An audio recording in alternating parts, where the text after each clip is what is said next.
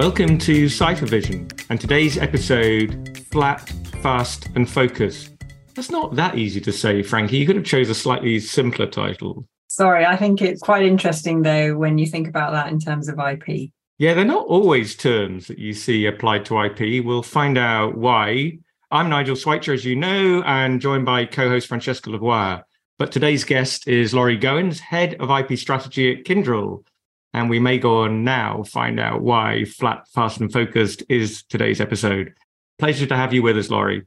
Thank you. Great to be here. I appreciate the opportunity to have a conversation. You're going to put people out of their misery and tell them why we've chosen the title.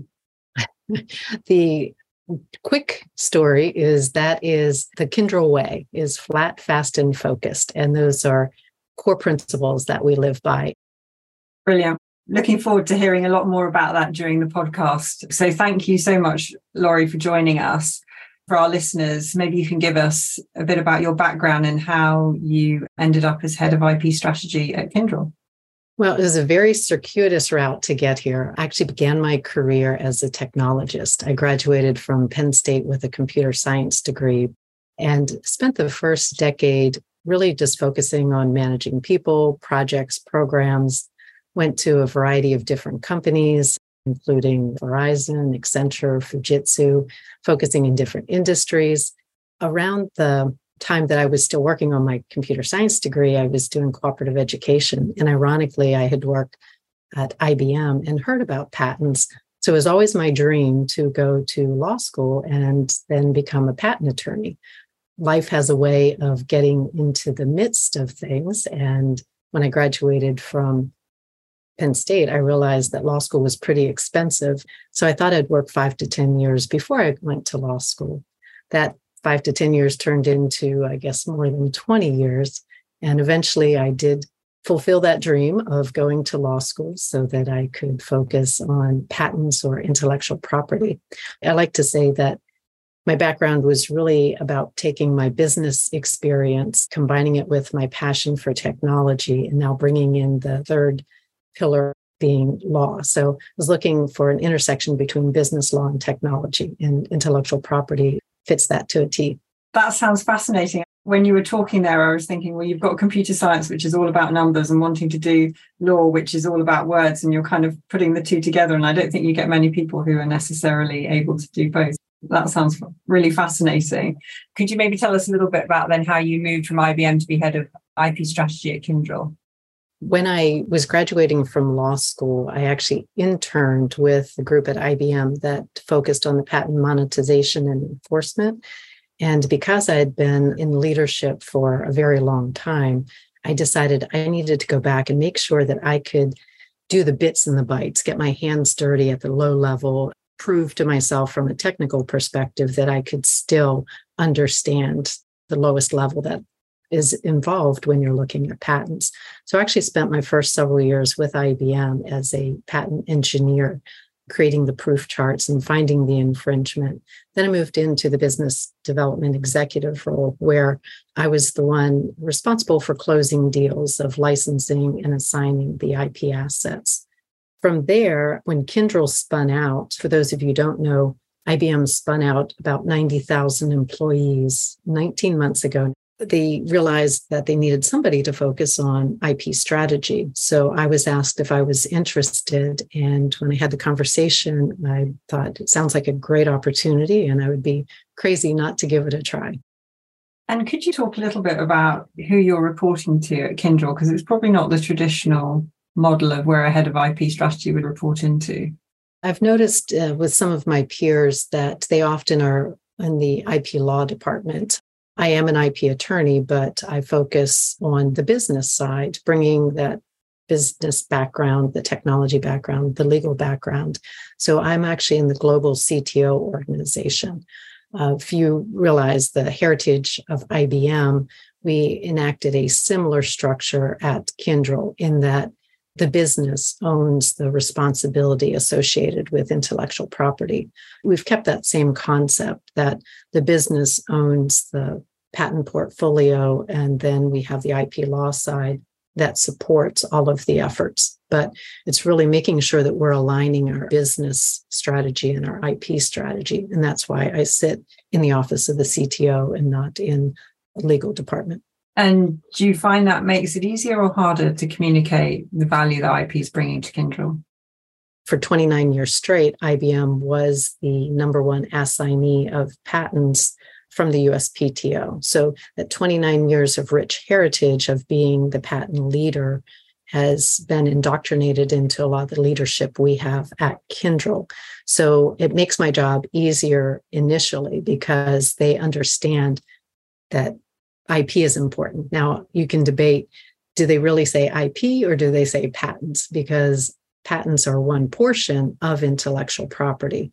I typically like to say patents are the most tangible of the intangibles. So it's something that can be directly measured. You can look at your numbers, you can do marketing like we are the number one leader of patents. So, in that regard, having that heritage is beneficial. So, you have the heritage of IBM. How do you navigate that to sort of move forward for Kyndryl as a separate organization?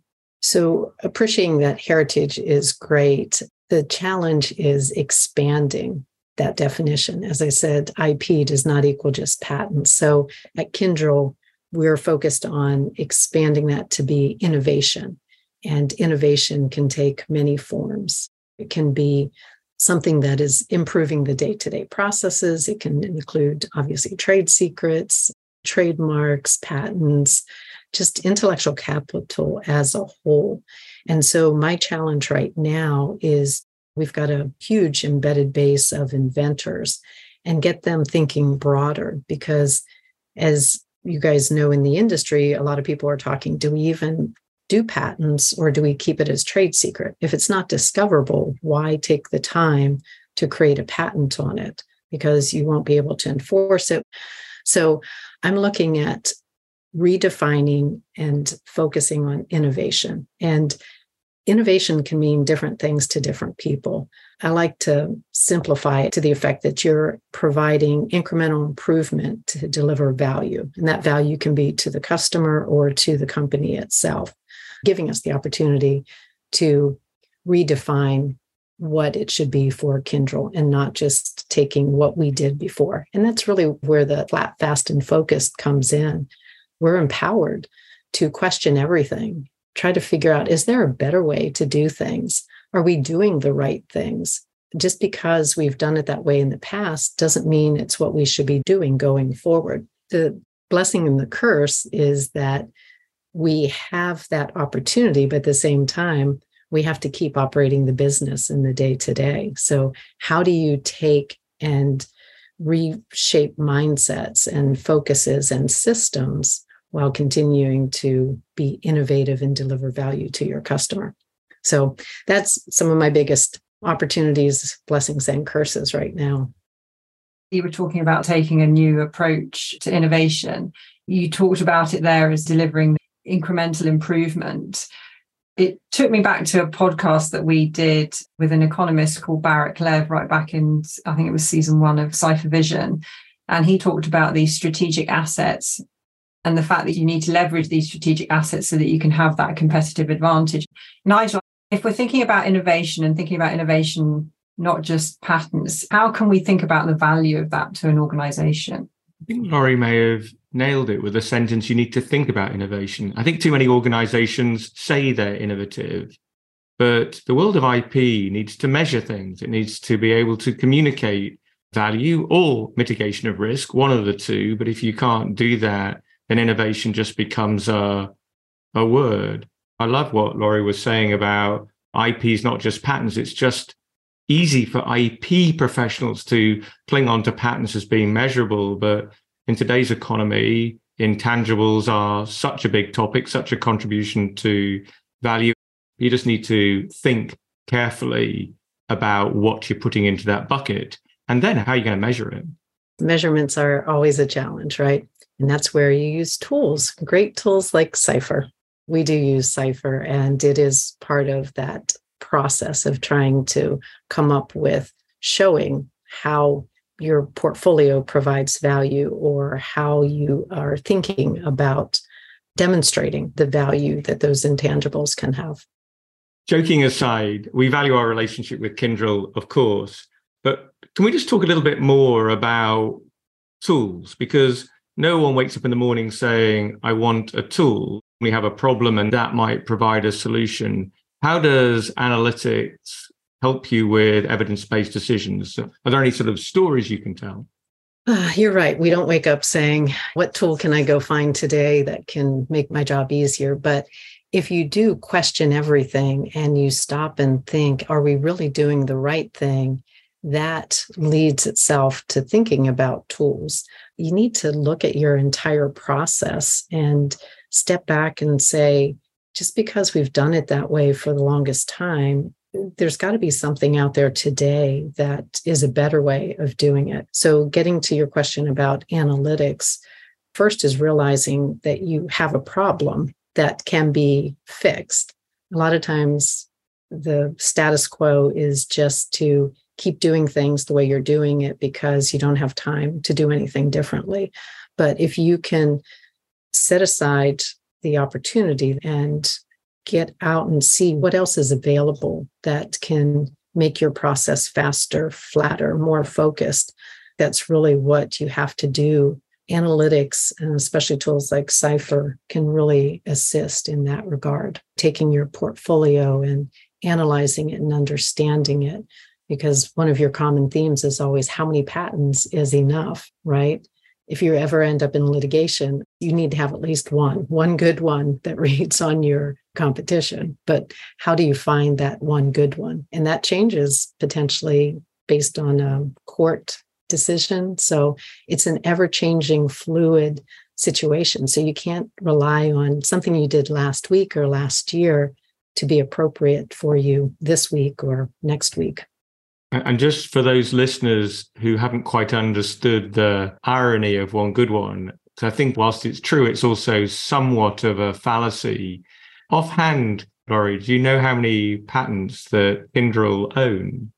We have around 33, 3,400 patents. I think the number's around 2,200 families. Now, of course, if I was asking you the question about your favorite child, you might well be able to answer that quite quickly. But if I ask you for your favorite patent, without the power of analytics, you're absolutely lost to understand the size and shape of the portfolio or which sets of patents because they are related to each other. So I wouldn't want any want any listeners in the technology world to go hunting for a single patent. 3,300, maybe too few, maybe it's too many, but certainly I wouldn't like to encourage any of our listeners to think about taking portfolios of that size down to one. And that one depends on who is on the other side of the table. So the one against company A is different than the one against company B. So you have to be able to understand your risks and what you're trying to protect against. We've talked a bit about flat, fast, and focused. You talked about always looking at what you're currently doing and looking for a better option or a smarter way of doing something. We've also talked about the fact that IP is not necessarily the fastest moving thing on the planet. So, how do you marry that up with the speed that Kyndryl wants to move at? A lot of ways I feel like I'm playing catch up because the business has to continue to operate seamlessly while we still focus on delivering value to the customers. Can't skip a beat. I was not part of GTS, business unit that spun out. So I am learning the business as I focus on determining the best way to protect our intellectual capital, being you know our employee expertise our organizational processes et cetera beyond just patents but expanding that definition of ip so i know that it's important to understand what gives us a competitive advantage, then work to educate our employees to make sure it's protected. One of the easier tasks goes back to the tangible aspect of patents, looking at our existing portfolio, mapping it to our current business strategy to ensure we have adequate coverage, and determining do I need more patent submissions in a particular area? Or again, if it's not discoverable or it's something that we feel will give us a competitive advantage that we want to keep secret, then let's make it as a trade secret instead. Ultimately, the goal is to figure out what is the best option that fits the corporate needs and then implement that so that we were providing the best protection possible. I wanted to pull us back in a little bit to thinking about innovation and having a diverse group of individuals who are coming up with that innovation. You're a woman in IP, which is not necessarily a common thing at the moment. How do you encourage that diversity to get Kyndryl to be flat, fast, and focused and drive innovation across a whole range of diverse individuals? That is a challenge. I know the entire industry right now is trying to figure out how to get more underrepresented inventors involved in the patenting process or increasing women, increasing different ethnicities. And as I attend a lot of the different industry events, I'm learning a lot from my peers. Things like the Adapt.legal program, shout out to Braxton Davis with the NCPP. So I find that internally, I'm focusing on trying to understand what may be keeping a particular group from being inventors. Right now, the easiest one to focus on appears to be females because the USPTO has an effort. They've released a lot of numbers about the percentage of female inventors. So, personally, I have an interest in seeing more females as inventors. I'm heading to India tomorrow for the purpose of understanding our inventor population and helping them submit more patent ideas and one of the things that I'm doing is getting a group of women together to understand what may be keeping you in India from submitting more inventions as a female. If I can understand the foundational aspects, then I can work to change that and improve it.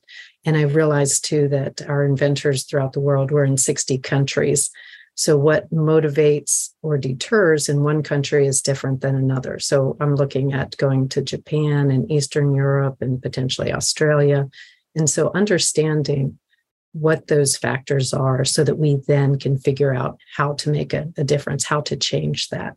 And I think sometimes you just have to go out and get your hands dirty in order to figure out what is the best solution and one size doesn't fit all, but in a, a large organization such as Kyndryl with the 90,000 employees, I want to figure out at least common denominators that we can remove as barriers so that we can get more females initially, and then we'll start expanding out to the different underrepresented groups. Thank you, Lorie. It's really interesting to see. And I think we've had Mike Binns and Braxton Davis on the podcast as well, talking about the ADAPT program. So it's great to see the IP industry taking initiatives like this and the work that you're doing in Kyndryl as well. I'd now like to move on and ask you what you think the future holds. We've talked about a number of different topics. What do you think that the future holds for Kyndryl and innovation would be great to hear? I view innovation as a mindset. It's not just a term that's associated with intellectual property. I see it's a tremendous opportunity for Kyndryl to be innovative. At Kyndryl, I feel we've got that opportunity right now to question everything and figure out a better way of doing things. Quote, our CIO, Michael Bradshaw, describes Kyndryl as client zero we are reinventing ourselves, replacing old infrastructure and systems with industry best of breed products. So we're able to shed history and things that weren't working the way that they should be working or that were hurting, not helping.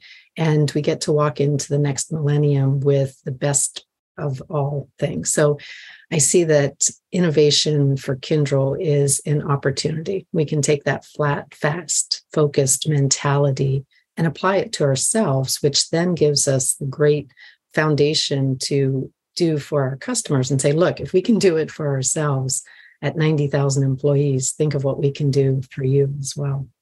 Okay, so Lorie, it sounds like you have your work cut out with the largest startup in the world. What message would you give to the audience? What key takeaway do you think they could learn from your experiences that they could apply? My takeaway that I'd like to share with everybody is don't be afraid to question everything. The only constant we have is change.